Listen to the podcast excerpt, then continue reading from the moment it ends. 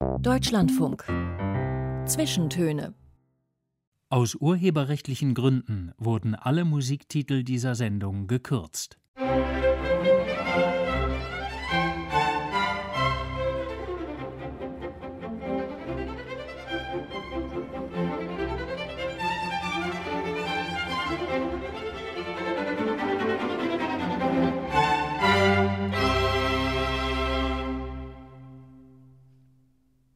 Willkommen zu diesen Zwischentönen mit Joachim Scholl heute am Mikrofon und einem Berliner Schriftsteller und Journalisten zu Gast, bei dem das Attribut vielseitig wirklich im Wortsinn zutrifft. So viele Stile, so viele Genres beherrscht Maxim Leo.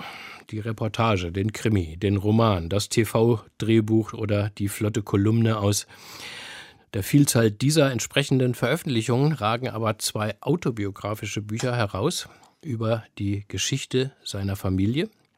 Das erste wurde 2011 mit dem Europäischen Buchpreis ausgezeichnet und ja, wer diese ostdeutsch-jüdische Familiengeschichte zur Hand nimmt, der weiß sofort warum, denn diese Leos verkörpern das gesamte politische 20. Jahrhunderts, kann man sagen. Und über alle Großväter, Großmütter, Eltern, Verwandten könnte man je eigene Bücher schreiben. Der Enkel hat es exemplarisch zusammenfassend getan und auch davon wollen wir ausführlich hören in den nächsten 90 Minuten. Willkommen, Maxim Leo. Ja, vielen Dank. Schön, dass ich hier sein darf. Fangen wir vielleicht nicht mit dem harten Brett an, sondern mit einer federleichten Planke. Ich habe einen jüngeren äh, Buchtitel von Ihnen schon gekannt, ohne vom Autor zu wissen. Es ist nur eine Phase, Hase. Ihr Trostbuch für Alterspubertierende, das Sie zusammen mit dem Journalistenkollegen Jochen Gutsch geschrieben haben. Prompt ein Bestseller, hochvergnüglich zu lesen. Ich stelle mir vor, sowas beginnt ja mit einem Spaßgespräch, vielleicht in einer Bar und wird dann zum Projekt. War so? Ja, es waren so, wir, wir, haben so beobachtet, was um uns herum passierte. Ne? Das ist, ist, ja praktisch, ein, die Alterspubertät ist das ein anderes Wort für Midlife Crisis, äh, klingt irgendwie optimistischer und, und wir haben bemerkt, dass um uns herum so viele dramatische, aber auch natürlich sehr lustige Dinge passierten, dass Leute, die nie Sport machten, auf einmal für einen Triathlon trainierten und, und Frauen suchten auf einmal nach neuer Innerlichkeit und Spiritualität und machten nicht nur Yoga, sondern wurden gleich Yogalehrerin und machten irgendwelche Heilfastenseminare auf Mallorca. Und es war alles so, so eine Übertriebenheit, so eine extreme Übertriebenheit, die, die einsetzte.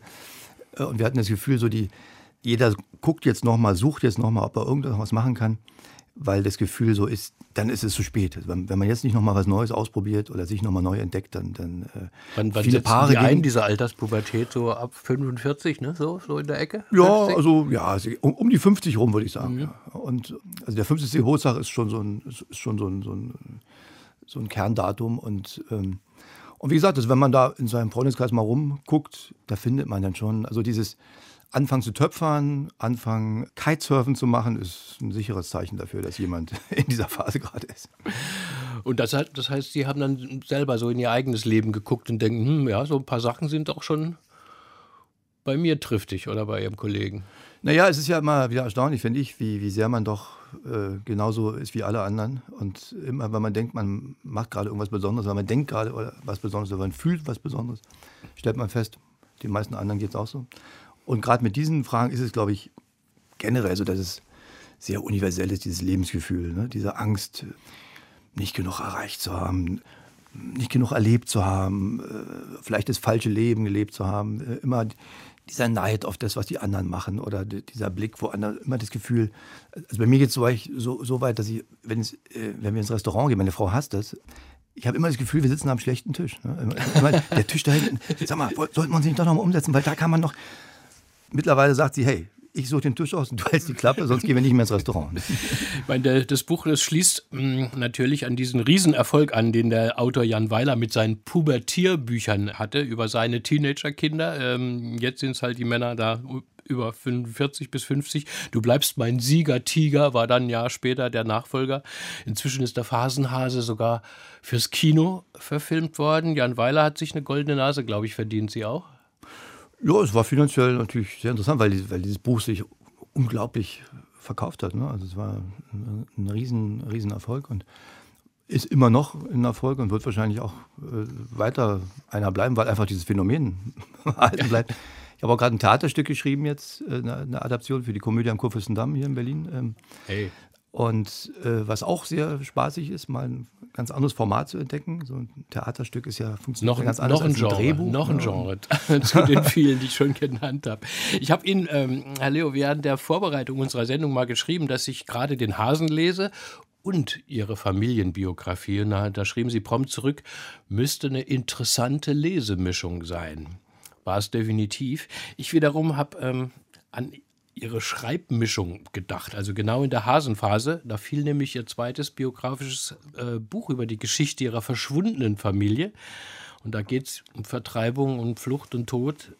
Wie haben Sie denn am Schreibtisch die Seiten gewechselt? Vom lustigen Hasenphasenquark zu diesem tief ernsten Stoff? Ja, es war ja sogar so, ich habe das, äh, wo wir zu Hause sind, also das Buch über meine jüdische Familie, sogar unterbrochen, um zwischendurch den Hasen zu schreiben. Also es, es, es, ah, das ist ja noch extremer. also ich habe die Hälfte geschrieben, dann hatten wir diese Idee, das äh, zu machen. Es sollte auch ein ganz schnelles Buch werden, was es dann nicht wurde, äh, weil es doch mehr Arbeit war, als wir dachten. Und, ähm, aber es war ähm, gar kein Problem. Also, also, also mir fällt es immer relativ leicht, mich in eine Sache zu vertiefen und mich darauf zu konzentrieren und dann auch den Rest wieder zu vergessen. Also ähm, es ist ähm, man braucht immer natürlich ein bisschen Zeit, um dieses Universum einzutauchen. Aber ich habe ja dieses andere Buch, wo wir zu Hause sind, über meine jüdische Familie auch gar nicht so als, überhaupt nicht als trauriges oder schweres Buch empfunden, selber beim Schreiben, weil, die, weil die Geschichten von diesen drei Frauen, die ich da beschreibe, und von den anderen, die da vorkommen,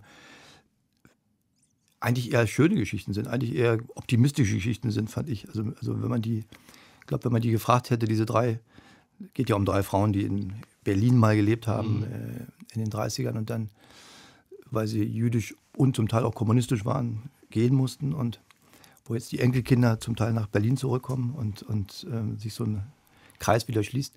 Ähm, wenn man die gefragt hätte, glaube ich, diese drei Frauen, das waren so Groß, Großtanten von mir, ob sie sich als Opfer empfinden oder, oder, oder, oder ob das Leben ihnen jetzt sehr schlimm mitgespielt hat, hätten die wahrscheinlich gar nicht verstanden, was man von ihnen will. Also weil die weil die natürlich ja, irgendwie auch tolle Sachen erlebt haben. Ne? Ja, das ist ja schon mal, schon mal interessant. Ähm, wenn man es liest, hat man natürlich irgendwie so den Anprall der tragischen Geschichte. Äh, ist es auch, äh, ja. Ist es natürlich auch. Ich meine, ich bin auf diesen ja, gesamten Familien-Leo-Komplex überhaupt erst aufmerksam geworden durch einen Roman äh, von Ihnen, der in diesem Frühjahr herauskam. Der Held vom Bahnhof Friedrichstraße, auf den kommen wir später auch noch.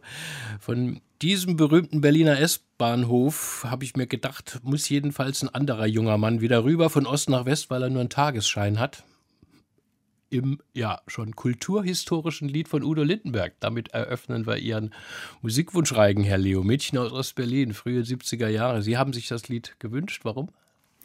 Naja, es war eines der verbotensten Lieder, die es überhaupt gab in, im Osten. Ne? Also äh, Sonderzug nach Pankow und Mädchen aus Ostberlin waren, glaube ich, die, äh, die ganz oben standen auf der Giftliste. Und, und, und gleichzeitig war es so ein totales Sehnsuchtslied für, für, für, für uns alle. Also, also die die wir so groß geworden sind im Osten, ähm, ähm, irgendwie jemanden kennenzulernen, sich in jemanden zu verlieben, aus dem Westen, überhaupt in diesen Westen zu kommen, äh, diese Mauer zu überwinden. Und, und ich finde einfach, dass Udo Lindenberg bis heute einfach tolle Worte findet für äh, das Leben, für, für, für das Drama, was da stattfinden kann, für den Seelenkampf. Und man merkt, dass er viele dieser Kämpfe selber geführt hat und, und äh, sehr kompetent darüber sprechen kann.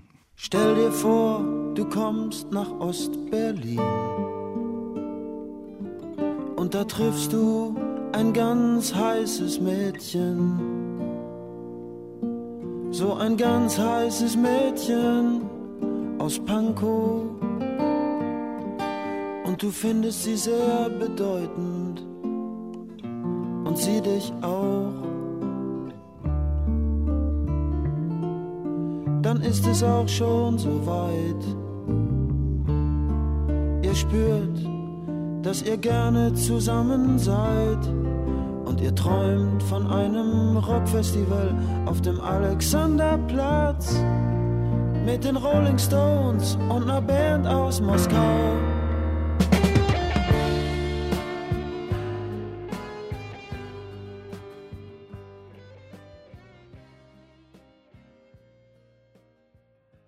Vielleicht mal etwas länger, vielleicht mal etwas enger. Die Sehnsuchtszeilen von Udo Lindenbergs Mädchen aus Ostberlin hier im Deutschlandfunk in den Zwischentönen, gespielt für unseren Gast heute, den Schriftsteller Maxim Leo. Als dieser Song herauskam, da waren Sie drei Jahre alt. 1970 sind Sie geboren, eben in Ostberlin. Was sind denn Ihre frühesten Erinnerungen? Ach, ganz frühe Erinnerungen äh, waren. Fiel mir neulich äh, ein, ähm, dass ich. Wir wohnten in der Grellstraße, das ist, äh, die geht auf die Prenzlauer Allee und ähm, wir wohnten an der Ecke und da fuhr immer die, da war die Protokollstrecke, da fuhren, wenn, wenn Staatsgäste kamen, äh, kamen die immer da lang gefahren mit den großen Chaikas, vor allem die, die, wenn sowjetische Staatsgäste kamen. Und an dem Fenster war so eine Heizung und ich kann mich erinnern an, an dass ich an dieser Heizung stand und auf diese, und auf diese Wagenkolonne da unten äh, guckte, die da vorbei äh, fuhren und, ähm, und alle anderen hatten eine Fahne rausgehängt. Äh, das, das, ganze Haus war beflaggt und meine Eltern hatten keine Fahne raushängen. Ich habe gefragt, warum haben wir denn keine Fahne? Die kommen gleich, wir müssen die Fahne raushängen. Und mein Vater sagte, nee, blöden Lappen hängen wir nicht raus. Meine Mutter guckte traurig, weil die hätte, glaube ich, gerne eine Fahne rausgehängt. Ähm, meine Eltern waren sich da immer sehr uneinig in solchen Dingen und ähm, ja, das war so ein. Da, da, werden wir schon so bei einem politischen Riss, könnte man sagen, ähm, der im Alltag schon durch ihre Familie ging, bei den Eltern, zwischen ihrem Vater und ihrer Mutter, Wolf und Anne. Beschreiben Sie uns diese beiden doch mal. Wer war Wolf? Ja, meine Mutter äh, kam aus einem, äh, aus einem sehr linientreuen Haushalt. Ihr Vater, Gerhard, mein Großvater, war im Krieg im, in der Resistance gewesen, im Widerstand in Frankreich, hat dort als 16-Jähriger angefangen, gegen die Deutschen zu kämpfen und ähm, als Deutscher. Und ähm, weil er musste als Zehnjähriger seine Berliner Heimat verlassen, ähm, weil sein Vater wiederum, Wilhelm, also mein Urgroßvater, äh, einen Prozess gegen einen Herrn Goebbels angestrengt hatte. Herr Leo, Herr Leo, ich unterbreche Sie nur ungern, aber jetzt wird es schon äh, schwierig, weil nämlich wird sozusagen, wenn wir die Genealogie entwickeln, ich habe okay. mir fest vorgenommen, bei Ihnen zu bleiben ja. und erstmal nur mit den Eltern anzufangen. Okay. Also Anne war die Tochter dieses genau. Gerhard, auf den wir nachher wirklich noch sehr Alles ausführlich klar. kommen, weil diese Biografie ist wirklich un ja. unglaublich einfach. Das heißt, sie war die doch überzeugte Sozialistin? Ja, sie hat von ihrem Vater, der dann nach dem Krieg nach Deutschland mhm. zurückkam, um die DDR aufzubauen, hat sie diese, diese Überzeugung, diesen Glauben komplett aufgenommen. Ne? Der Vater war sozusagen der große Resistanceheld, der im Krieg gegen Hitler gekämpft hat und, ähm, und da ging nichts drüber. Und, und, und sie war mit 17 ist sie schon in die SED eingetreten, ähm, äh, mit einer Ausnahmegenehmigung, weil normalerweise durfte man erst mit 18. Also sie war da sehr, sehr eine glühende, überzeugte Anhängerin. Und dann lernte sie meinen Vater kennen und der war äh, das komplette Gegenteil. Der war, kam aus einem ähm, aus einer Familie, aus einer kleinen äh, Handwerkerfamilie. Der der Vater war in der Wehrmacht im Krieg gewesen, auch in, in Frankreich, aber in, als deutscher Soldat in der Kriegsgefangenschaft. Und ähm, die kamen also von sehr verschiedenen Ufern. Und, ähm, und mein Vater war Maler, Grafiker, äh, hatte grün gefärbte Haare und sah auch von weitem schon sehr, sehr anders aus. Hatte immer so Lederjacken an, auf denen nie wieder Krieg stand und, und, und, und war ein recht provokanter Typ und ähm, die größte Strafe für meinen, für meinen Großvater, also für den, für den Vater meiner Mutter, äh, als die den irgendwann. Dass die Anne sich in diesen Typen jetzt ausgerechnet Die erste Frage hat. meines Großvaters war damals, ist er in einer Partei? Und als meine Mutter sagte, nee, da war die Sache im da Grunde schon, schon vorbei. erledigt.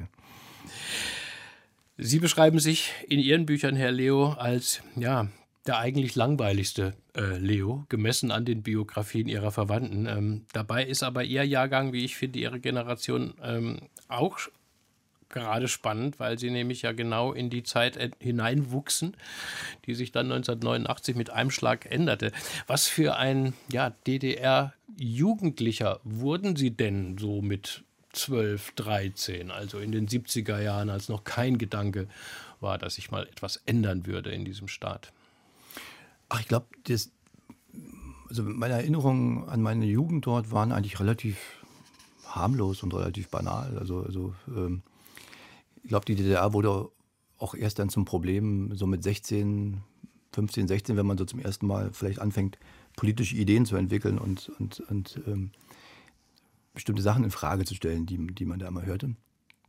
Gleichzeitig war es natürlich auch so, dass wir, dass ich ja auch mit, mit so einer doppelten Wahrheit aufgewachsen bin. Also ich wusste genau, was ich zu Hause sagen darf mhm. und was ich in der Schule sagen musste. Also das war aber sowas, worüber man gar nicht nachdachte. Das war, das, das war ganz instinktiv. Ähm, ich bin in Karlshorst groß geworden, wo ein Drittel der Klasse ging zur Christenlehre und war nicht in der FDJ und zwei Drittel waren da drin. Also jeder hatte so, es war äh, nicht so festgezurrt wie, wie in manchen anderen Schulen oder in manchen anderen Stadtteilen.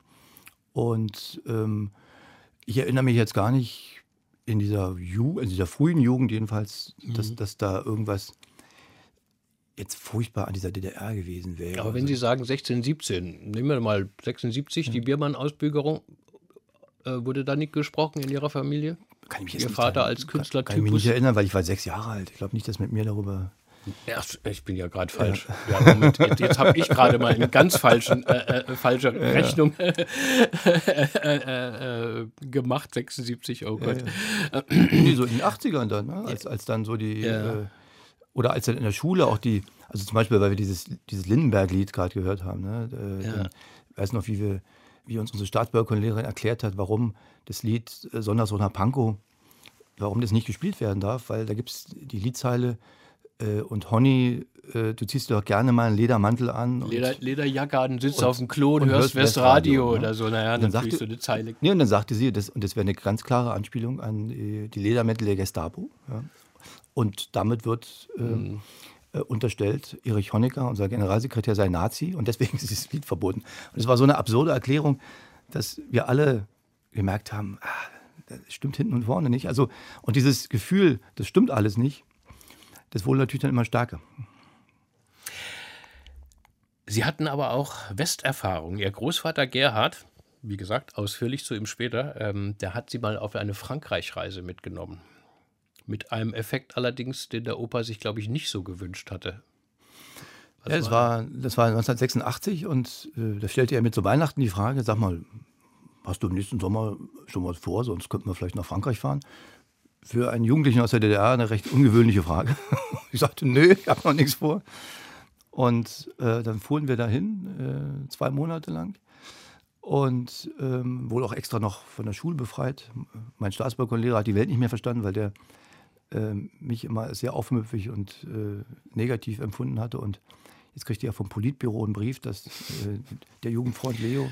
So äh, lief das dann mit den privilegierten längeren Kindern, Urlaub. Ja? Mhm. Ich glaube, er hat zum ersten Mal am Politbüro gezweifelt an diesem Tag. Und, und, und dann fuhren wir dahin und ähm, mein Großvater, also dieser, der in der Resistance gekämpft hatte und der so eigentlich, wenn er bei uns war, immer so ein sehr äh, verschlossener und auch ein bisschen harter, äh, zumindest sehr wenig beweglicher äh, Mensch war, wenn es so um politische Überzeugungen ging, verwandelte sich auf einmal auf eine seltsame Art und Weise. Als wir dann in Frankreich ankamen, fing er auf einmal an, Witze zu machen und, und, und äh, war auf eine Art tänzelnd und leichtfüßig, wie, wie, wie, wie ich ihn nie erlebt habe. Also mhm. es war so klar, dass wir da jetzt irgendwie in das Land seiner Jugend und Kindheit äh, kommen und, und dass er sich wahrscheinlich in diesem Land viel mehr, viel besser, viel wohler gefühlt hat als, als je in dieser DDR, was immer so das Projekt für ihn gewesen war, aber von dem man, glaube ich, auch nie wirklich überzeugt war. Ich weiß noch, wir saßen da in, einer, in einem Restaurant im alten Hafen von Marseille und er hatte äh, eine Vorliebe, er aß gerne Austern und trank gerne Champagner, also für, für Kommunisten relativ exaltierte Hobbys.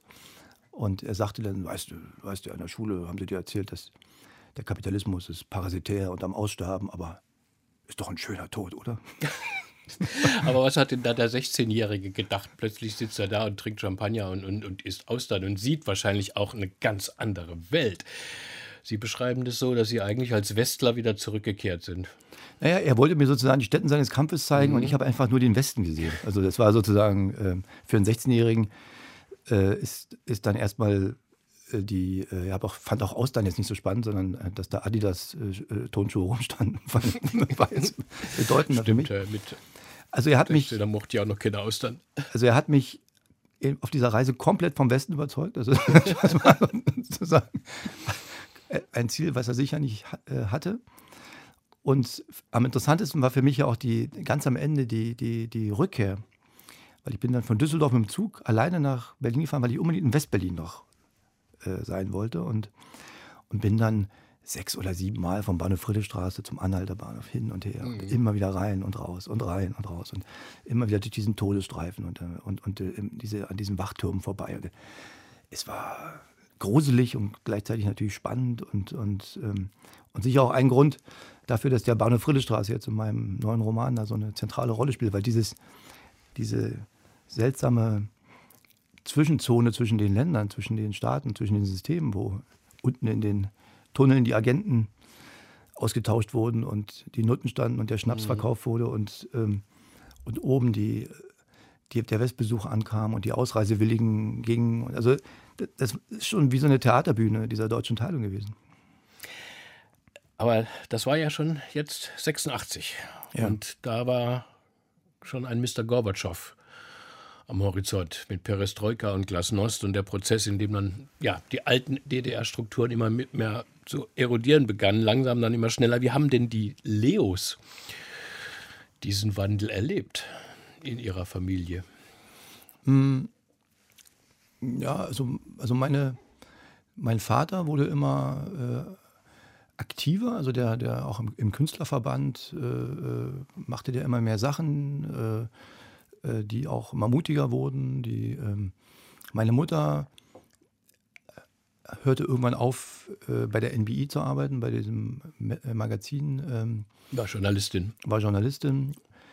Zog sich so ein bisschen in die sogenannte innere Immigration zurück, schrieb eigentlich nur noch für die Schublade.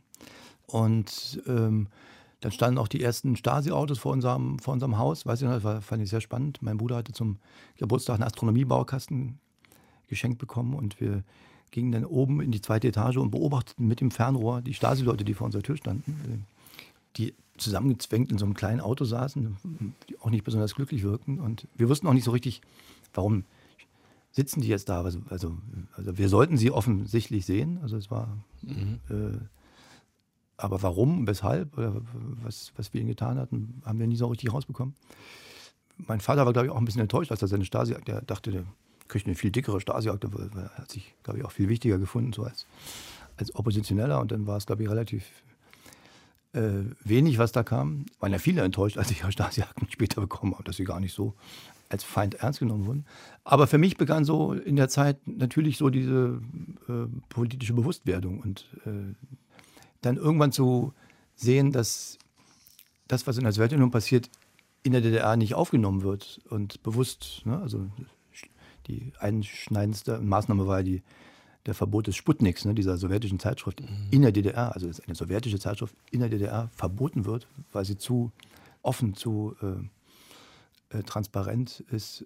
Das war natürlich auch schon so eine Art Todessignal, äh, weil was soll da noch passieren?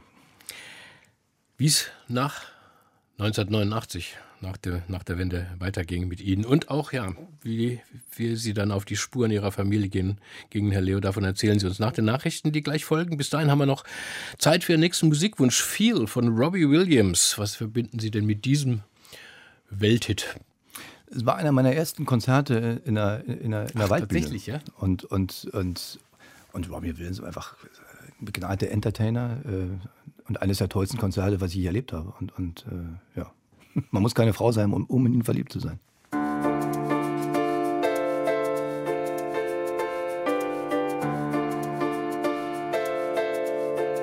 Come on, hold my hand.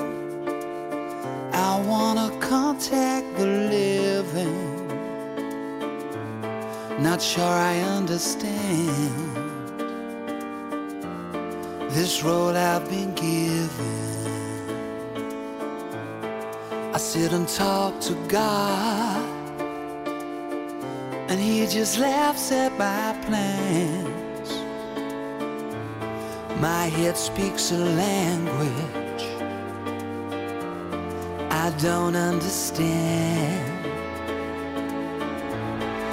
I just wanna feel.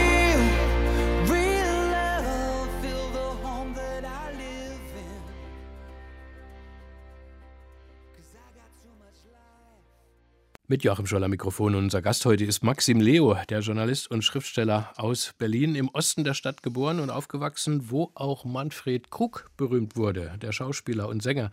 Sie haben sich einen alten Hit von ihm gewünscht, Herr Leo, Wenn's draußen grün wird. Wieder frühe 70er. Wurde das bei Ihnen zu Hause gehört? Ja, ja, vor allem gerne Sonntagmorgens.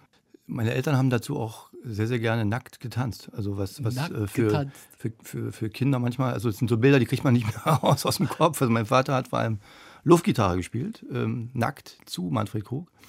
Bassgitarre, wie er immer wieder äh, betont, betont hat. Und, äh, und insofern stimmen alle Klischees, die man über Ostdeutsche haben kann. Also äh, bei uns wurde nicht nur nackt gebadet, sondern auch nackt getanzt, obwohl auch nackt gebadet wurde. Also Versuche ich mir jetzt gerade bei diesem Lied vorzustellen. Nicht, so, nicht ganz so einfach.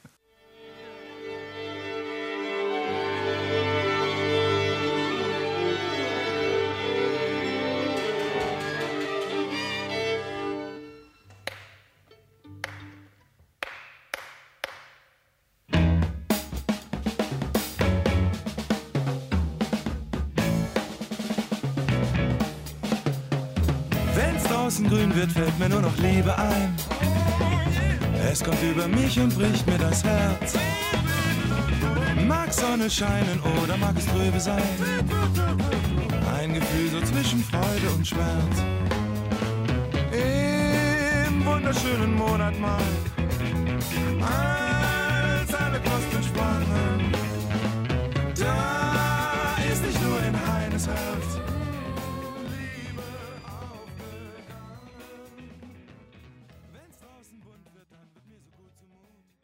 Wenn es draußen grün wird von Manfred Krug und damit melden sich die Zwischentöne im Deutschlandfunk zurück. Willkommen zum zweiten Teil mit Maxim Leo, dem Schriftsteller, zu Gast. Wir waren vor den Nachrichten bei, ja, bei der Wende eigentlich, kurz davor in den späten 80er Jahren haben Sie erzählt, äh, wie sich alles zu verändern begann. Wie haben Sie denn den Mauerfall erlebt, persönlich, den 9. November? 1989. Ja, zum Glück äh, in Farbe und live, weil wir wollten eigentlich ins Bett gehen, meine Freundin und ich, wohnten in der Anklammer Straße, in der Nähe von der Brunnenstraße und ähm, guckten dann kurz vorher noch Tagesthemen und da war Hans-Joachim Friedrichs und der sagte, die Tore stehen weit offen und wir dachten, wie jetzt? und sind runter auf die Straße und da rannten auch schon andere auf, diese, auf die Straße und Autotüren klappten und welche nahmen uns mit zum, zum Checkpoint Charlie und ähm, und da war erstmal zu und da durfte man erstmal nicht. Und dann wurden wir nochmal zurückgeschickt und dann kamen wir irgendwann wieder hin und dann war alles offen. Und äh, wir gingen dann über diesen in gleißendes Licht getauchten Todesstreifen da und kamen nach Kreuzberg. Und ja, es war so ein Moment, wo man, wo alles zu viel ist eigentlich, wo man, also wo, wo mir klar wurde, wahrscheinlich, vielleicht der wichtigste Moment deines Lebens, war mir klar in diesem Moment, aber wie geht man damit um? ich habe andere Leute heulen sehen und, und äh, sich freuen sehen. Und ich war einfach nur so wie ausgeschaltet. Ich wollte nur eine Zigarette irgendwo von jemandem haben und, und in Ruhe gelassen werden, weil irgendwie das ja, in dem Moment von mir nicht leistbar war, das irgendwie umzusetzen in irgendein Gefühl. War Ihnen da schon klar, dass jetzt auch in Ihrem Leben sich alles ändert? Ich meine, wir haben das jetzt ein bisschen übersprungen. Ne? Sie haben äh, eine Ausbildung als Chemielaborant, glaube ich, äh, angefangen, durften ja. erstmal kein Abitur machen. Danach, nach der Wende, konnten Sie Abitur machen, haben dann studiert, Politikwissenschaft, wurden Journalist, äh, schließlich bei der Berliner Zeitung, wo auch ihre Mutter äh, äh, früher gearbeitet hat. Das hört sich, wenn man das so liest, natürlich alles prächtig an. Junger Mann startet durch im West, im Herz und Hirn waren Sie schon ein Westler, wie Sie, wie, Sie, wie Sie auch schreiben. Wie erinnern Sie sich an diese Zeit? Was war das so, so eine Aufbruchszeit, wo es jetzt plötzlich ja, vorne Timing, ging? Also Timing war perfekt für mich natürlich. Mhm. Mit, mit 19, äh, ich habe im April 1990 Abitur gemacht, also konnte direkt im Westen anfangen zu studieren, Politikwissenschaften am Otto-So-Institut, also es war, war alles super. Die Mauer fiel ja an einem Donnerstagabend ähm, und am Montag danach fuhr ich in die Masonallee zum Senderfreies Berlin und äh, wollte dann Praktikum machen. und dachte, muss jetzt schnell gehen. Die Mauer fällt. Du wirst nicht der Einzige sein, der das machen will. Hat mir hatte auch schon fast ein bisschen schlechtes Gewissen, dass ich schon am Freitag hingegangen war. Ähm, äh, nicht dachte, schlecht. Vielleicht bist du spät Leo, dran ey. jetzt.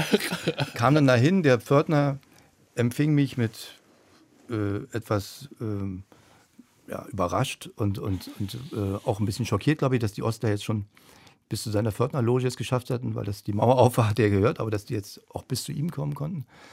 Dann rief er oben in der Redaktion und sagt, hier ist, hier ist einer aus dem Osten und dann kamen die runter und holten mich, holten mich und dann ja, bestaunten die mich, fragten, ob ich Hunger habe. nee. und, ähm, und dann schickten die mich ähm, wochenlang mit so einem C-Funk-Gerät durch die Gegend und, und ich äh, konnte Live-Reportagen machen. Die fanden mich total authentisch, weil ich mhm. so schön Berlinert habe und weil natürlich so einen Ostler zu haben. Der, und bin dann getrampt zum Beispiel von Berlin nach Rostock und habe im Auto, wurde reingeschaltet in die Sendung und habe mit den das Leuten geredet. Also es war so eine Zeit, wo irgendwie alles möglich war, wo auf einmal, äh, wo alle verwirrt waren, wo alle mhm. nicht wussten, wie es weitergeht. Für Sie ging eine Welt auf, brach eine Welt zusammen zu Hause bei Ihnen? Ja klar, für meine Eltern war, also gleichzeitig begann für die auch was Neues, weil die ja Teil auch dieses, dieser, dieser Revolution waren. Ne? Meine Mutter war ja, gehörte zum neuen Forum, mein Vater auch die träumten vom dritten Weg äh, zwischen Kapitalismus und Sozialismus. Und also da war eigentlich nur äh, äh Revolution, Revolution die ganze Zeit gewesen. Ähm, und als dann die Mauer aufging, war dieses Experiment äh, ja so ein bisschen vorbei eigentlich, ja, aus der DDR was anderes zu machen. Und waren meine Eltern eigentlich fast ein bisschen enttäuscht und, ähm, und hatten natürlich auch ein bisschen Angst, weil, weil jetzt da was kam, also weiß noch, wie mein Vater uns sagte dann irgendwann, wir sollen uns jetzt lange Unterhosen kaufen und vorsorgen. Er gab uns Schecks, Blankoschecks, damit wir äh, in die, in die Läden gehen konnten, bevor vor der Wiedervereinigung, um uns nochmal einzukleiden, damit, mhm. weil wer weiß, was jetzt kommt. Also wir, bei dem, er ist ja auch Kriegskind gewesen, also da brach, glaube ich, so die blanke Existenzangst aus. So, ja? Und, und ähm, insofern waren wir da emotional sehr unterschiedlich. Und Ihr Großvater Gerhard, der überzeugte Parteisozialist, für den musste auch. Der fuhr auf Lesereise nach Frankreich. Ja, aber brach für den nicht eine Welt zusammen. Natürlich, aber das ja, war seine aber, Art, damit umzugehen. Ja, Jetzt kommen wir mal zu dieser Familie. Also, Sie haben eine sehr erfolgreiche journalistische Karriere dann ab den 90ern äh, gemacht, waren viele Jahre bei der, bei der äh, Berliner äh, Zeitung. Und in zwei Büchern haben Sie Ihre ostdeutsche Familiengeschichte ähm, entwickelt und ähm, beschrieben. Wann hatten Sie denn überhaupt die Idee dazu, über diese Leos mal zu schreiben? Das erste Buch das war 2008, Haltet euer Herz bereit. Und es war eigentlich ausschlaggebend, war ein Besuch bei meinem Großvater im Krankenhaus, weil der hatte einen Schlaganfall gehabt. Und mein Großvater Gerhard, dieser Resistancekämpfer, war ja so der, der Ayatollah in unserer Familie, der den anderen immer gesagt hat, was sie denken dürfen und was sie nicht denken dürfen und was sie sagen dürfen und was nicht. Und der war nun auf einmal stumm geworden durch diesen Schlaganfall und ähm, hatte sich auch emotional verändert. War auf einmal, hatte, hat er mich in den Arm genommen, hatte so was mhm. Herzliches, was er davor nie hatte. Und, ähm, und ich bin dann von diesem Krankenhaus, weiß ich noch, nach Hause gefahren und mit dem Auto und dachte, eigentlich könntest du jetzt mal über diese Familie schreiben, weil wenn der jetzt noch so bei klarem Wort und Verstand gewesen wäre, hätte ich es mir vielleicht nicht getraut. Ähm, ja. Und aber Sie konnten ihn auch nicht mehr, nicht mehr richtig fragen. Nicht mehr richtig na, er befragen. Noch, ne? na, er hat es noch gelesen. Er, er, mhm. er konnte es noch lesen, aber er konnte äh, auf manche Seiten sagte er dann, mm, mm. Mhm. und ich sage, ja, was denn?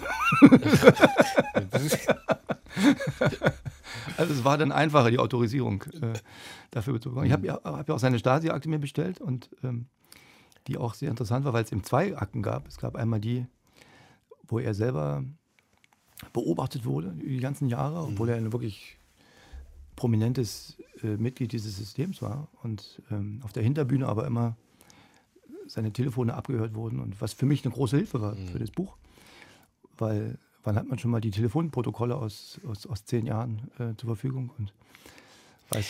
Sie sind jedenfalls dann wirklich in diese Biografien ja, ganz tief ähm, äh, äh, eingestiegen. Vorhin haben Sie schon kurz ähm, den Vater des Großvaters erwähnt. Der war nämlich Anwalt, Wilhelm, und hat, das denkt man beim Lesen, was ist denn das jetzt schon wieder für eine Wahnsinnsgeschichte? Der hat in den 20er Jahren ähm, gegen einen gewissen Dr. Josef Goebbels einen Prozess geführt. Wussten Sie davon? Das, die Geschichte war schon bekannt, also die in unserer Familie, aber, aber wie so viele Geschichten, die in Familien kursieren, weiß man ja immer nicht, ob sie stimmen oder ob sie nicht mhm. stimmen oder ob, ob das jetzt nur so eine Anekdote ist, die erzählt wurde. Ähm, so ganz genau weiß man es übrigens bis heute nicht, weil mein Großvater auch dazu neigte, genau wie ich übrigens, ähm, immer so wahnsinnig zu übertreiben. Und, und, und, und also meine Frau sagt ja immer, bei mir muss man immer 20 Prozent wegrechnen. Bei meinem Großvater war es ähnlich. Immer wenn der Geschichten erzählt hat, hat seine Frau immer gesagt, aber Gerd, so war es doch gar nicht. Und dann sagte er, naja, aber vielleicht hätte es so sein können. Vielleicht hätte es sogar so sein müssen. Gut, aber diesen Prozess, den gab es wirklich. Aber den gegen, Prozess gegen Josef Goebbels. Warum Prozess eigentlich? Ähm, es war zu einer Zeit, als, der, als, als Goebbels noch nicht Reichspropagandaminister war, sondern rechtsextremer Agitator, der mhm. in seinen Reden behauptet hatte, ein äh, französischer Offizier hätte ihn in Köln, in der Festung Köln, äh, äh, gefoltert. Ähm, und äh, da, daher stammte sein Klumpfuß. Und äh, hat sich sozusagen als Opfer der, der, der französischen, des französischen Militärs äh, ausgegeben. Und, und dieser französische General beauftragte meinen Urgroßvater Wilhelm, einen Verleumdungsprozess zu führen und der auch leicht zu gewinnen war, weil es Fotos gab vom kleinen Goebbels mit Klumpfuß, der auf dem Bärenfell sitzt und ähm, oder auch Fotos in der Klasse und gab Papiere, die zeigten, dass er nicht zum Wehrdienst durfte wegen des Klumpfußes. Und nach diesem Prozess, als der gewonnen war, kam der Anwalt von Goebbels auf meinen Urgroßvater zu und sagte, diesen Prozess haben Sie gewonnen, aber wenn die Dinge hier mal anders kommen, dann werden wir, sie uns, werden wir uns um sie kümmern. Und das passierte dann auch. Also kurz nach dem Reichstagsbrand wurde mein Urgroßvater Wilhelm verhaftet äh, vor den Augen meines Großvaters, der zehn war zu der Zeit und, ähm, und der auch später sagte, dass diese Szene, wie sein Vater da vor seinen Augen zusammengeschlagen wurde und mitgenommen wurde, ihn eigentlich zum Widerstandskämpfer gemacht hat. Und ähm, das war so ein Schlüsselmoment, glaube ich, der Geschichte. Die Familie konnte sich dann erst nach Frankreich retten. Und dann geht eine verwegene Geschichte los, die wirklich dann endet, dass der 16-jährige Gerhard dann wirklich äh, ein Resistancekämpfer wird. Erst so eine Art Spion, aber dann wirklich zu den Resistancekämpfern geht, also wirklich Tod und Kämpfe äh, erlebt, fast selbst erschossen wird. Also eine unglaubliche Kriegsgeschichte und gleichzeitig auch eine ja, ähm, der Werdegang eines jungen Kommunisten, wie er, wie er das wurde. Wie haben Sie das eigentlich selbst verfolgt, als Sie plötzlich merkten, was das, was hier für eine, ja, für eine Gewaltgeschichte auch äh, passiert, ja, die dann wirklich wieder in ihre Familie reinragt, dass eben der Vater Gerhard dann zum überzeugten Sozialisten wird, auch überzeugt dann in die DDR geht, in die neue DDR, um hier was Neues aufzu, aufzubauen. Also wenn man das selbst liest, dann will man es immer erst gar nicht glauben, dass es wirklich so, äh, ähm, so passiert sein kann. Aber man kann sich dann auch immer genau vorstellen, warum so ein Mann wie der Gerhard dann eben auch so wurde. Wie war das für Sie selbst, als Sie das recherchiert haben oder immer mehr Details auch äh, Ihnen bekannt wurden?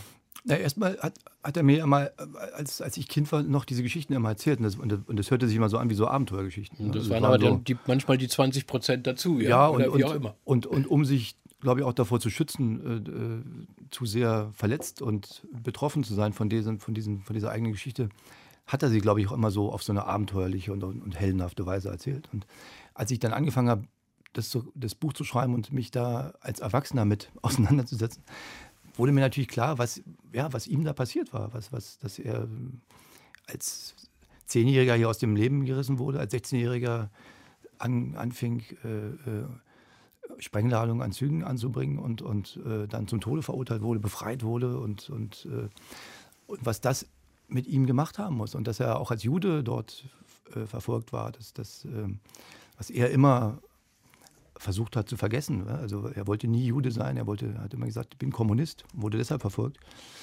äh, weil Jude zu sein war für ihn immer Opfer zu sein. Kommunist war Kämpfer, revolutionär zu sein und, und er wollte nicht in dieser in dieser passiven äh, äh, Opferrolle irgendwo gefangen sein. Und also mir wurde leider erst dann klar, als er, als er schon gar nicht mehr sprechen konnte und wir auch nicht mehr darüber reden mhm. konnten, wie kompliziert und wie komplex seine Heldenwerdung äh, in diesem Krieg eigentlich war und, und, ähm, und wie schwierig es für, wie für ihn auch gewesen sein muss, nach dem Krieg wiederzukommen und hier auch mit den Leuten äh, zu leben, die, von denen er auch nicht wusste, was, was die nun während des Krieges gemacht haben oder wie, ob, ob die, auf welcher Seite die standen. Und Die DDR wurde zwar zum, zum antifaschistischen Staat erklärt, aber trotzdem wusste er natürlich genau, dass es dann nicht weniger Nazis gab als im Westen. Hm.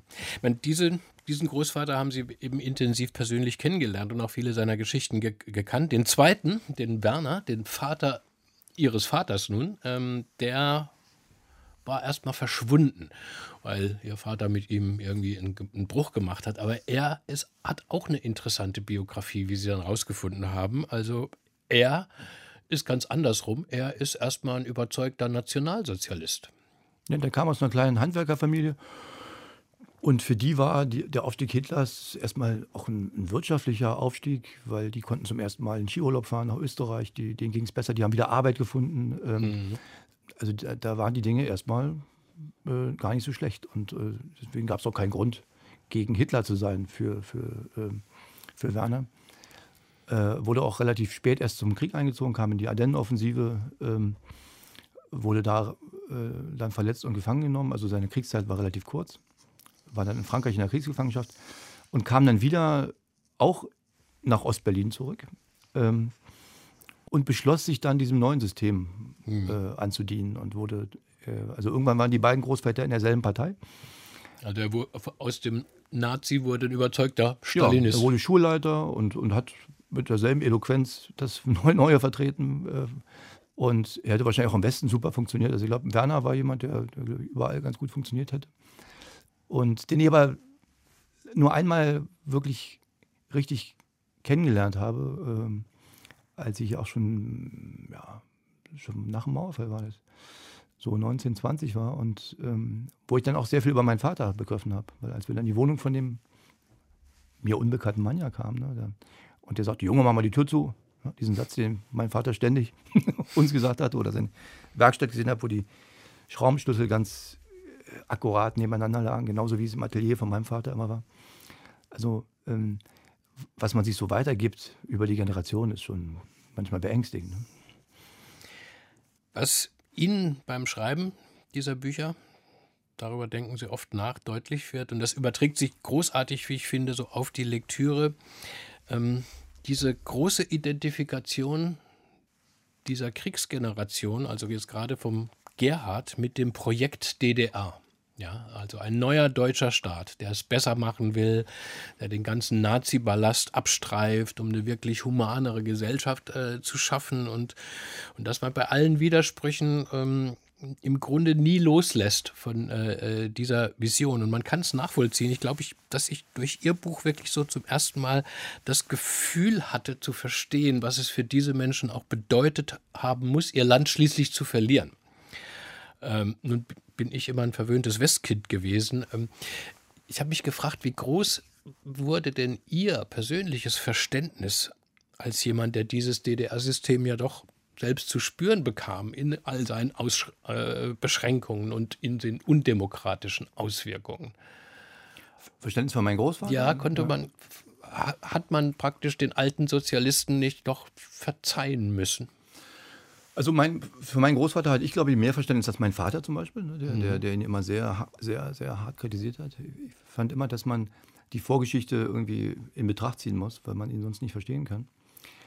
Und was mich interessiert hat, vor allem, das war auch ein Grund, warum ich dieses, dieses Buch geschrieben habe, dann dieses erste Familienbuch, war ja dieser Energieverlust. Also wie, wie war es eigentlich möglich, dass diese, diese vor Energie sprühenden Kommunisten, die da nach dem Krieg zurückkamen und dachten, jetzt müssen wir die bessere Gesellschaft aufbauen, warum ist das eigentlich so gescheitert? Was ist in ihren eigenen Familien auch schiefgelaufen? Was, warum konnten sie diese, diesen Elan, diese Energie nicht weitergeben an ihre Kinder und noch weniger an ihre Enkelkinder? Mhm. Ja, und, was, und ich glaube, dass da das ist viel mit Misstrauen, mit, mit äh, die konnten nie loslassen. Es war ihr Projekt, es war ihr, es war so eine Art Gruppentherapie, ne? also diese, was, was da stattgefunden hat. Also diese, diese, auch die Immigranten aus der Ostimmigration, ne? die Gruppe Ulbricht, die zurückkamen nach dem Krieg und die ähm, natürlich extrem verstört waren von erstens von den, von den Massensäuberungen von Stalin in, in Moskau, ne, die genau wussten, wie verbrecherisch dieses System da war, ähm, die dann aber zurückkamen in dieses Land, aus dem sie ursprünglich vertrieben wurden, von denselben Deutschen, die sie jetzt regieren sollten. Und dass diese, diese, diese Stasi und dieses, dieses, dieser Verfolgungswahn, der da, mhm. der da mhm. aufgebaut wurde, den habe ich dann erstmal wirklich verstanden, dass ich dachte, ja klar, also wenn man als jemand, der aus diesem Land geworfen wurde, dann zurückkommt, um die Leute, die die ehemaligen Feinde waren, dann zu regieren, dass da nie ein Vertrauen Dass man dann denen erstmal misstraut. Ja? ja? Mhm. Das erklärt diese ganze Paranoia, dieses ganze. Äh, ja. Was, und, und das erklärt, glaube ich, auch, warum das Land von Anfang an keine Chance hatte. Weil, weil, weil wenn man das Vertrauen nie herstellen kann, dann, dann ähm, gibt es auch keine Generation, die es mhm. weiterführt. Weil jede Kritik, die geäußert wird, kann noch so positiv für den Staat sein. Sie wird immer als äh, als Protest, Rebellion und ja, äh, aufgefasst im Sinne von, äh, du möchtest unseren schönen Staat kaputt machen. Ja, vor allem auch als persönlicher Angriff. Das, das, das, Weil das, hört, das, das davon hört man ja immer wieder, wie viele überzeugte Sozialisten und Sozialistinnen immer sozusagen äh, gesagt haben, wir, wir wollen doch gar nicht weg aus der DDR, wir wollen sie doch gar nicht weghaben, wir wollen das sie noch nur besser machen. Ja, ja. Aber dass sozusagen diese Kritik schon allein dann praktisch ja das Misstrauen bestätigt hat, ähm, ihr, ja, seid, ihr seid doch äh, Verräter und Saboteure. Ja, ja, ja. ja, vor allem es, war, es wurde als persönlicher Angriff empfunden. Ne? Also, weil, also wenn mein Großvater sich irgendwann eingestanden hätte, dass das hier gescheitert ist, diese, diese DDR, dann mhm. hätte er sein ganzes, sein ganzer Kampf, sein ganzer, der, alles wäre vergeblich gewesen. gewesen. Und und das war eigentlich das, was, was, was so tragisch war in dieser ganzen Geschichte. Sie haben dann Ihren Blick noch ausgeweitet auf die anderen Leos, die vor den Nazis fliehen mussten und in, äh, ähm, in alle Welt äh, äh, verstreut wurden. Von Ihnen wollen wir hören nach einem musikalischen Ausflug in, ja, ich, in die neuere deutsche Romantik, wie ich das Lied Ohne dich von Rammstein nennen würde. Ja, den ostdeutschen Welt-Metal-Stars, notorisch eigentlich in ihrem brachialen Sound. Hier klingen sie ganz anders. Wie sind Sie denn, Herr Leo, auf dieses Lied gekommen? Ach ne, ich bin schon seit etlichen Jahren wirklich Rammstein-Fan, muss ich sagen. Ähm, darf man ja manchmal gar nicht so laut sagen. Ähm, ähm, vor allem, als ich Till Lindemann mal kennengelernt habe, weil ich sollte mal seine, seine Biografie schreiben. Äh, Ach, und, tatsächlich. Und, und mhm. er ist ja auch ein Lyriker. Hat sich dann zerschlagen, mhm, äh, ja. so war, wurde nichts. Aber aber ich bin so ein bisschen eingetaucht in diese, in, in diese Welt und ich finde die, find die Musik hat so was schaurig Schönes äh, die, und die, die machen eine tolle Show. Und eine ostdeutsche Band, die schafft dreimal dann den Madison Square Garden in New York auszuverkaufen. Das, das ist, die erfolgreichste deutsche Rockband aller Zeiten. Das muss man ja. einfach so sagen. Ja. Glaube ich, hinter Modern Talking und den Scorpions. Ja. Und so schöne poetische Texte. Und ich finde, dieses Lied hier ist eine ganz schöne Illustration dafür.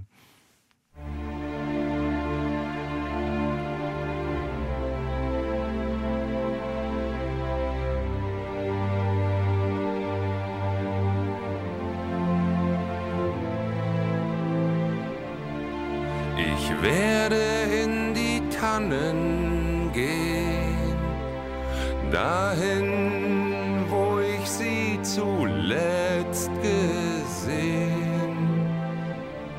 Doch der Abend wirft ein Tuch aufs Land und auf die Wege hinterm Waldesrand. Und der Wald, der steht so schwarz und leer. Weh mir, oh weh. Und die Vögel singen nicht mehr. Ohne dich kann ich. Sie hören die Zwischentöne im Deutschlandfunk. Und ohne dich von Rammstein hat sich unser Gast Maxim Leo gewünscht, der Schriftsteller aus Berlin. Wo wir zu Hause sind, heißt das zweite große biografische Buch von Ihnen, Herr Leo. Jetzt ist es die Geschichte ihrer verschwundenen Familie, den Leos, die in den 1930er Jahren, jetzt mal jenseits der Großväter, äh, Gottlob rechtzeitig entkamen nach England, nach Frankreich, nach Israel. Und sie sind diesen, auch diesen Verwandten, Tanten und Onkels nachgefahren, haben ihre Geschichten äh, recherchiert und wieder hat man beim Lesen das Gefühl, so meine Güte, was für exemplarische Schicksale bei aller Individualität. Was war das für eine Reise jetzt zu Menschen ihrer Familie, die ja gar nicht mehr leibhaftig, die sie gar nicht mehr leibhaftig treffen konnten, ne? nur ihre Nachkommen noch sprechen und dort hinzugehen, wo sie, wo sie gelandet sind, in England, Frankreich, Israel? Naja, es war, also erstens habe ich die ja noch kennengelernt, aber halt als Kind. Ne? Also ich habe auch noch wirklich gute Erinnerungen an die, aber wie immer mit diesen Familienbüchern ist es meistens so, dass die Idee dann zu einem Zeitpunkt kommt, wo wichtige Protagonisten schon nicht mehr da sind oder nicht mehr sprechen können. Ähm, und hier geht es ja um drei Frauen, die deren Leben ich einfach total beeindruckend fand. Ne? Also die einmal Hilde, die Schauspielerin war in Berlin und äh, mit Max Reinhardt am Deutschen Theater gespielt hat und dann nach London ging, äh, mittellos, ähm, mit ihrem kleinen Sohn André und dann dort äh, zur Millionärin es geschafft hat, weil sie im Bombenkrieg Häuser gekauft hat, die, die, die keiner mehr haben wollte. Sehr und, clever. Und dachte, also wenn die Deutschen jetzt auch noch meine Häuser zerbomben, nachdem sie mich rausgeschmissen haben, das wäre vielleicht doch zu ungerecht. Also sie hat auf so ein seltsames Gerechtigkeitsprinzip gehofft, was auch prompt sich als äh, richtig erwiesen hat. Und bis heute wohnt die Familie, die, die englische Familie in den Häusern von Hilde, die, die, ähm, ähm, und denkt an sie und betet für sie. Und, und dann gab es Irmgard, die äh, Jurastudentin war hier in äh, Berlin an der Friedrich-Wilhelms-Universität, also der heutigen Humboldt-Universität, da auch ihren Mann Hans kennenlernte und beide eben aus jüdischer Familie und dann exmatrikuliert wurden. Und ähm, obwohl sie sich gar nicht mehr als Jüdin gesehen hat, dann irgendwann aus Trotz äh, zum Judentum übergetreten ist und äh, nach Israel, nach Palästina ausgewandert ist und, ähm, und dort irgendwann ihr Kibbutz am Maschinengewehr verteidigt hat und äh, also auch so eine, so eine, ne, so eine Großbürgerstochter, die im Café Möhring am Kudamm ihre Käsetorte gegessen hat und die jetzt auf einmal in dieses unwirtliche Wüstenland kam, wo, wo niemand auf sie gewartet hatte, wo sie die Sprache nicht konnte, wo alles so wahnsinnig fremd war und sich da aber behauptet hat und eine riesige Familie gegründet hat, die äh, heute sind über 100 Leute dort, die alle aus, aus Irmgard und äh, Hansens Verbindung stammten und und dann die ältere Schwester meiner, meines Großvaters, Ilse, die noch Gymnasiastin war in Berlin, als ihr Vater Wilhelm äh, wegen dieses Goebbels-Prozesses verhaftet wurde und die dann zusammen mit meinem Großvater nach Paris ging und dort konnte sie dann auch kein Abitur machen, weil nicht genug Geld da war und musste eigentlich ihr ganzes Leben lang ihre Träume nach hinten mhm. anstellen und ähm, kam dann ins Lager, hat im Lager ihre Tochter, ihre erste Tochter bekommen und äh, ging dann in den Untergrund, hat einen österreichischen Arzt kennengelernt, mit dem sie dann in Wien später lebte. Und, und was ich bei ihr auch spannend fand, war, dass sie, weil sie eben ihre Träume ihr ganzes Leben lang nicht leben konnte, als die Kinder irgendwann aus dem Haus waren, hat sie ihr Abitur nachgemacht, was sie in der Schule hier in Berlin nicht machen durfte. Und ähm, hat nochmal Medizin studiert, Psychologie studiert und wurde Kinderpsychologin und hat noch zehn Jahre lang praktiziert, bis sie irgendwann mit 78 Jahren in Rente gegangen ist. Und deren Tochter, die Tante Susi, die konnten sie noch besuchen in Frankreich. Ja, ja.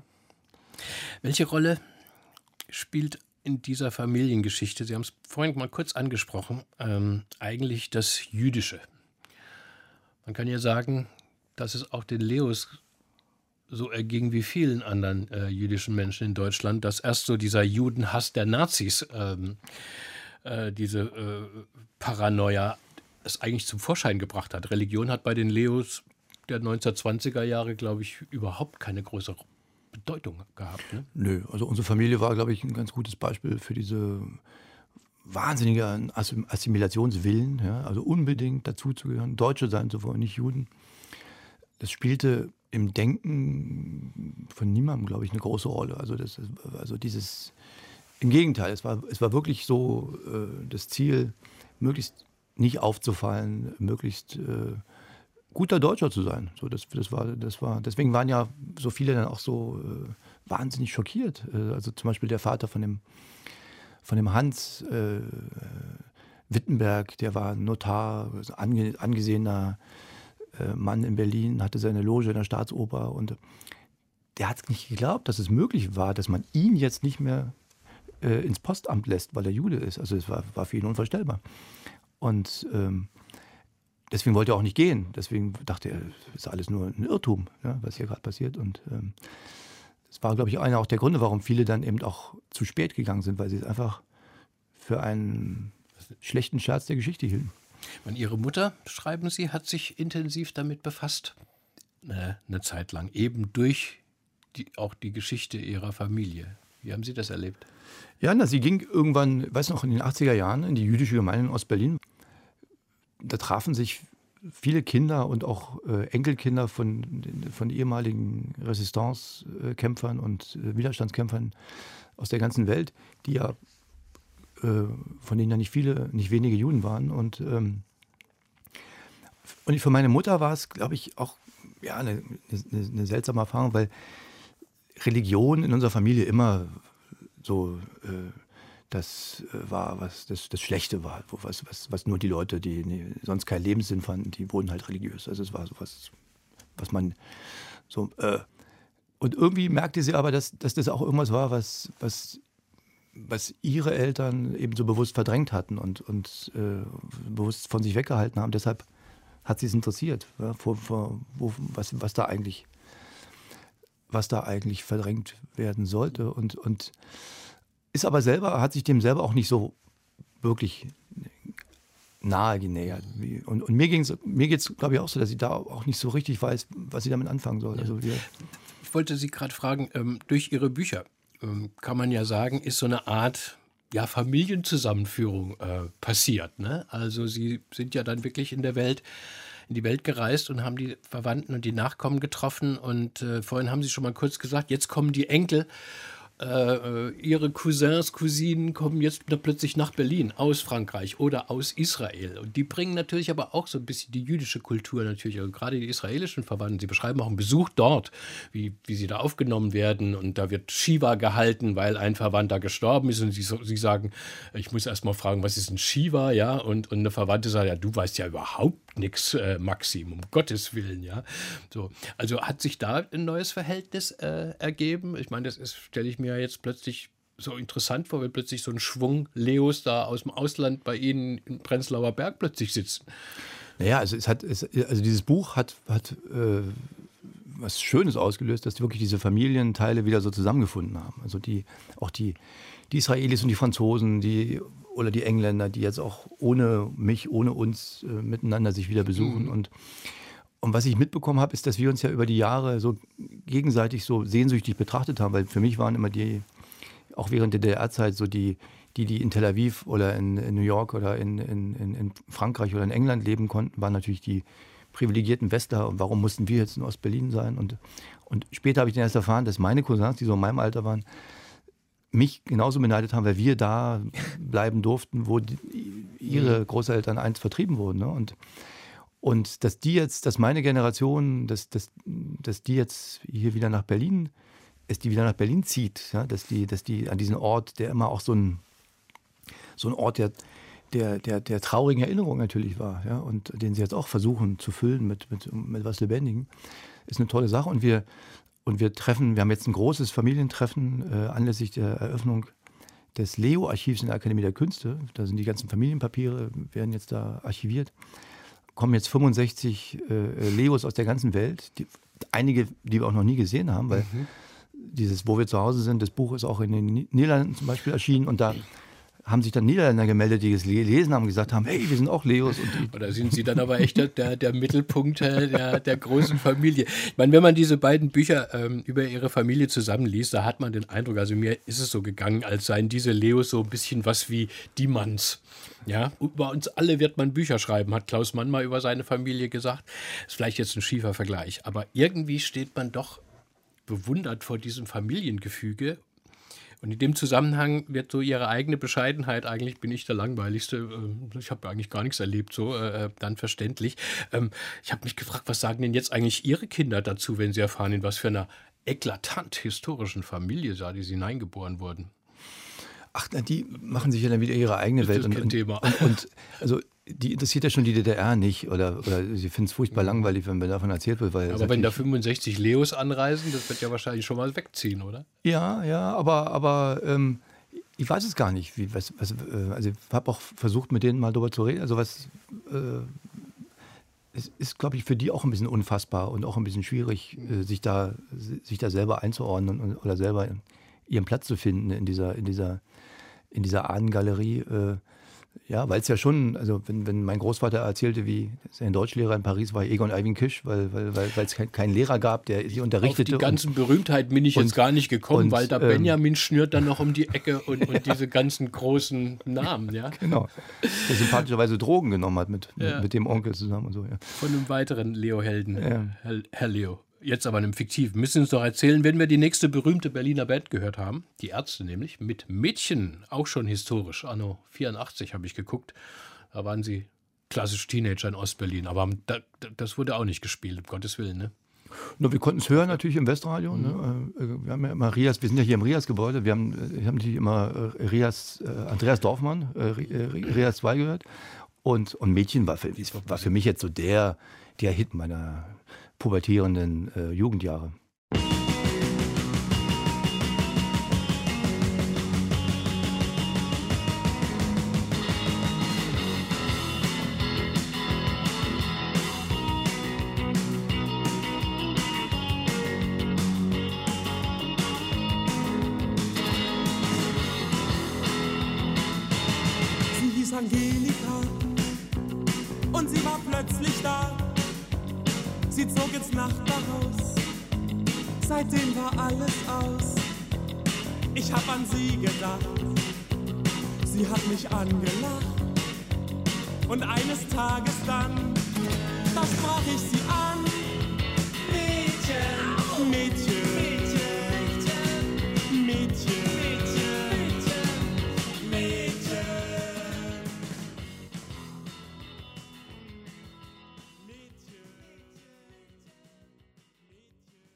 Die Ärzte für Maxim Leo hier in den Zwischentönen im Deutschlandfunk. Den Biografen, den Kolumnen Hasenphasen-Autor haben wir kennengelernt, aber noch nicht den Belletristen.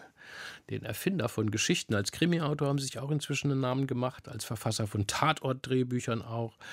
Seit neuestem gibt es aber auch den Romancier, Maxim Leo, der sich eine Geschichte so gut ausdenken kann, dass man ihr erstmal, wie ich, voll auf den Leim geht. Auftritt von Michael Hartung.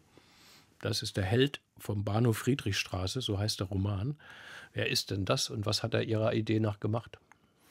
Ja, Michael Hartung äh, war in den 80er Jahren äh, Reichsbahner am Bahnhof Friedrichstraße und war dort vor allem für eine Weiche verantwortlich, ähm, die das Ost-S-Bahn-Netz mit dem West-S-Bahn-Netz verband. Das, diese Weiche ist übrigens auch das einzig authentische Detail diese, dieser ganzen Geschichte, äh, weil als er in einer Nacht äh, etwas betrunken und äh, äh, an dieser Weiche werkelt, weil er die stellen soll, bricht ein Bolzen ab, die Weiche verklemmt sich und am nächsten Morgen fährt eine vollbesetzte S-Bahn mit 127 Ostberlinern, die eigentlich zur Arbeit fahren wollen, in den Westen. Ja, und die Frage ist jetzt, ist Michael Hartung deshalb ein Held?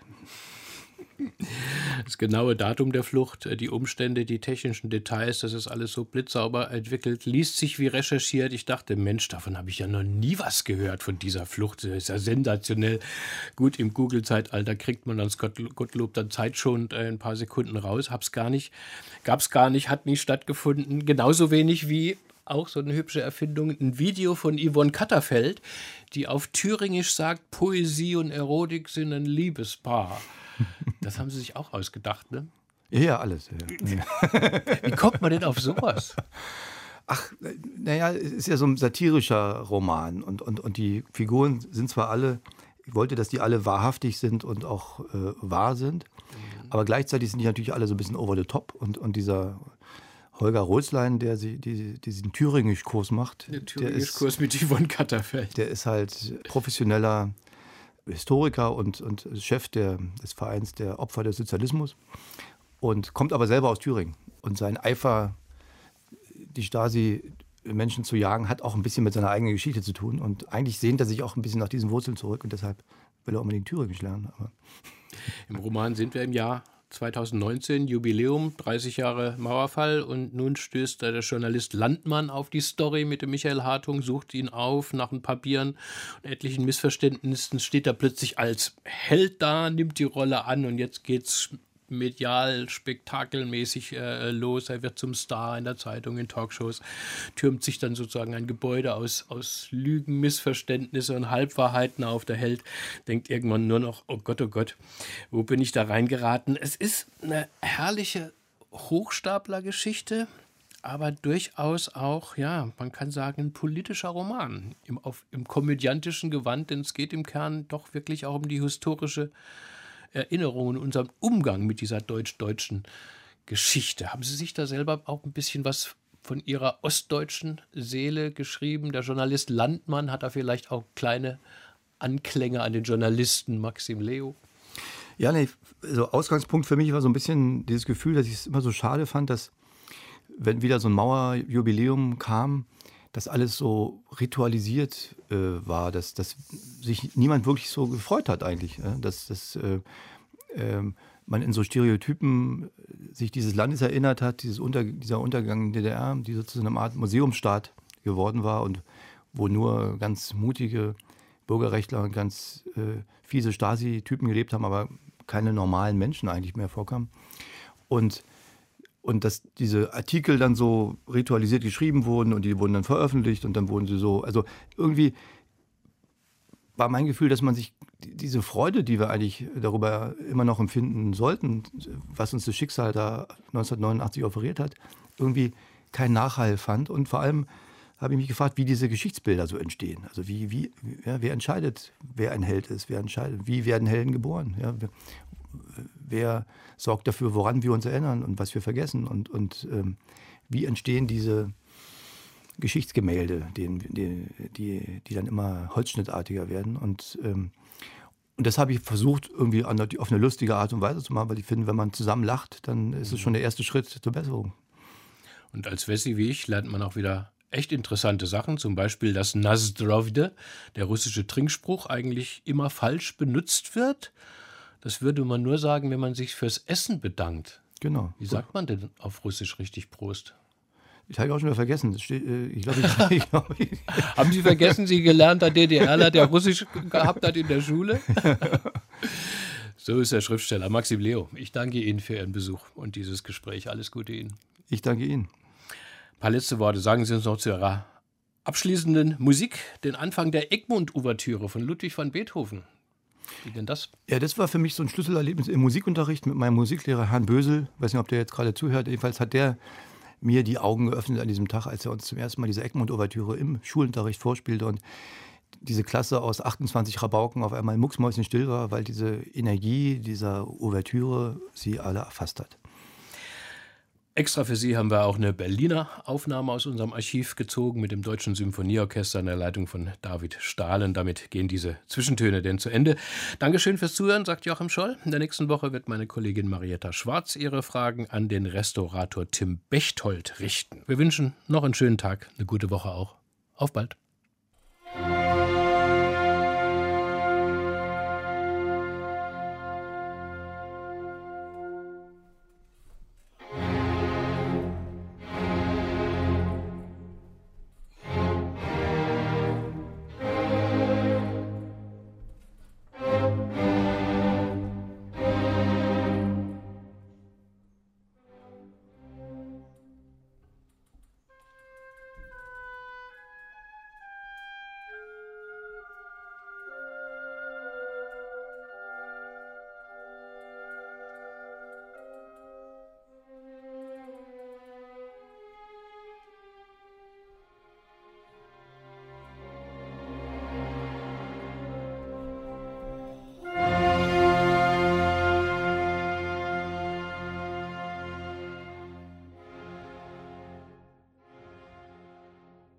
Aus urheberrechtlichen Gründen wurden alle Musiktitel dieser Sendung gekürzt